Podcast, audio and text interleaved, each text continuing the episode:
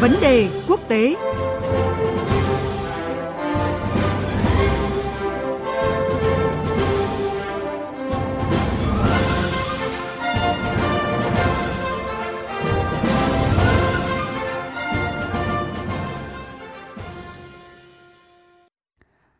Thưa quý vị và các bạn, mới đây Nga tiếp tục thông báo rút khỏi Hội đồng các quốc gia biển Baltic. Đây được cho là phản ứng ban đầu của Nga sau khi cả Phần Lan và Thụy Điển đều xác nhận sẽ làm đơn xin gia nhập Tổ chức Hiệp ước Bắc Đại Tây, Bắc Đại Tây Dương NATO. Hội đồng các quốc gia biển Baltic là diễn đàn chính trị thúc đẩy hợp tác khu vực gồm 11 quốc gia thành viên gồm Đan Mạch, Estonia, Phần Lan, Đức, Iceland, Latvia, Litva, Na Uy, Ba Lan, Nga và Thụy Điển và Liên minh châu Âu hướng tới sự phát triển bền vững, đảm bảo an toàn an ninh khu vực. Trong bối cảnh quan hệ giữa Nga và phương Tây đang ở mức thấp nhất kể từ sau chiến tranh lạnh, việc Nga rút khỏi Hội đồng các quốc gia biển Baltic được cho là có thể đẩy khu vực Baltic vào vòng xoáy bất ổn. Cuộc trao đổi giữa biên tập viên Thúy, Thúy Ngọc với nhà báo Phạm Phú Phúc, chuyên gia phân tích các vấn đề quốc tế sẽ giúp chúng ta hiểu rõ hơn câu chuyện này. Xin chào ông Phạm Phú Phúc ạ. Vâng, tôi xin kính chào quý vị khán giả của Đài Tiếng nói Việt Nam và biên tập viên Thúy Ngọc. Vâng thưa ông, Nga mới đây thì vừa thông báo là rút khỏi Hội đồng các quốc gia biển Baltic. Vậy thì việc Nga không còn là thành viên sẽ ảnh hưởng như thế nào đến vai trò của tổ chức này ạ thưa ông? Vâng, kính thưa quý vị, Hội đồng các quốc gia biển Baltic gọi tắt là CBSS là một diễn đàn liên chính phủ. Nó được thành lập vào ngày 6 tháng 3 năm 1992 tại Copenhagen của Đan Mạch và nó có trụ sở tại Stockholm của Thụy Điển. Thì ba lĩnh vực ưu tiên của cái tổ chức này đó là bản sắc khu vực, an toàn và an ninh và bền vững thịnh vượng. Chúng ta nhìn vào danh sách các nước thành viên trên thì ta thấy rằng Nga là một thành viên lớn nhất, có tiềm lực nhất, đặc biệt là về quân sự và an ninh. Trong khi chức năng chính của tổ chức này như trên tôi vừa nói thì trong đó người ta rất ưu tiên đến cái an toàn và an ninh, cũng như là bền vững và thịnh vượng. Vì thế cho nên cái việc nga là thành viên quan trọng như thế, có tiềm lực như thế, mà nay rút khỏi cái tổ chức ấy thì đương nhiên nó ảnh hưởng rất rất nhiều tới cái vai trò của tổ chức này. Đặc biệt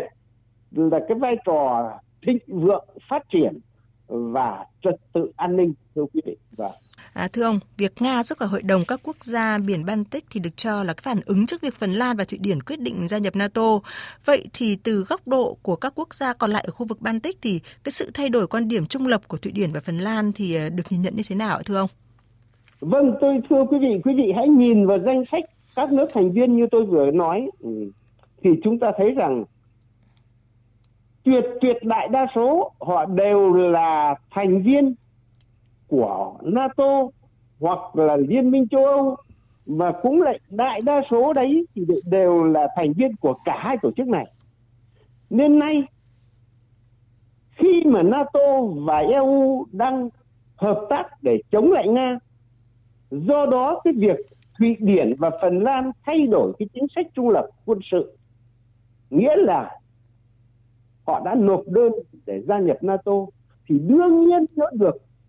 tất cả các nước thành viên ấy ủng hộ. Tất nhiên là trừ nga. Và họ ủng hộ vì xuất phát từ một sự kiện là nga mở chiến dịch quân sự đặc biệt tại Ukraine vào ngày 24 tháng 4 vừa qua, đã gây lo ngại cho tất cả các quốc gia này. Và họ cho rằng nếu như Thụy Điển và Phần Lan vào được NATO,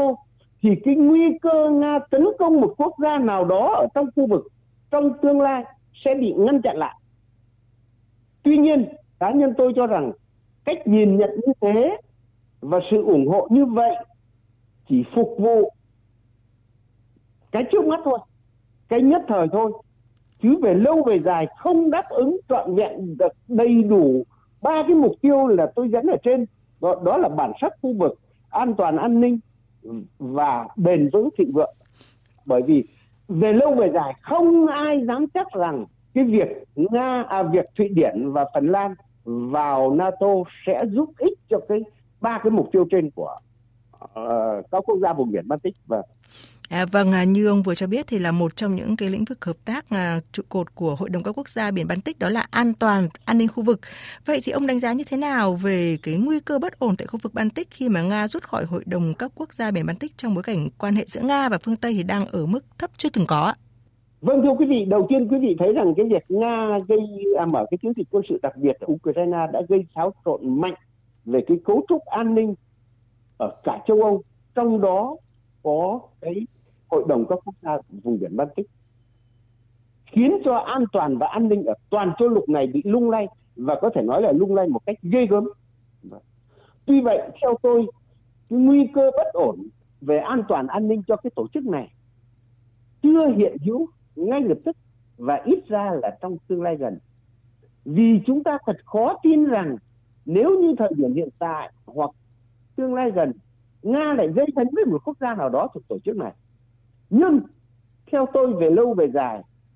nhất là khi nga đã rút khỏi tổ chức này, thì không ai có thể bảo đảm chắc chắn rằng sẽ không xuất hiện những bất ổn của tổ chức đấy khi mà các tranh chấp